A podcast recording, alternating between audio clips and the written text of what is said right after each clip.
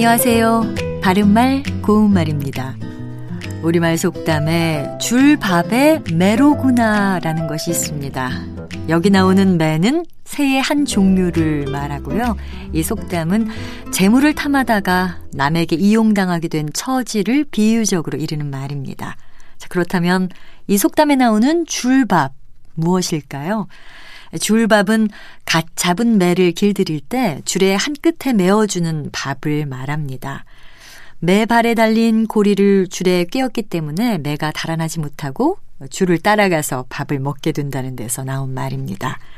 참고로 줄밥과 상대되는 것으로 나 밑에 티읕 받침을 쓰는 낫밥이 있습니다. 이것은 매가 보통 때 자유로이 먹을 수 있도록 한 밥을 말합니다. 밥과 관련된 속담으로 물만 밥이 목이 맨다가 있습니다. 물만 밥은 말 그대로 물에 말아서 풀어놓은 밥이라는 뜻의 명사고요.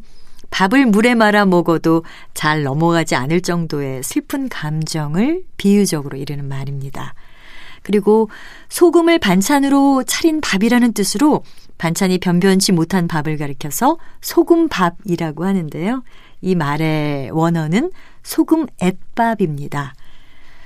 우리 가족은 비록 소금밥이지만 끼니를 거르지 않고 먹을 수 있었다. 이렇게 표현할 수 있습니다. 바른말, 고운말, 아나운서 변희영이었습니다.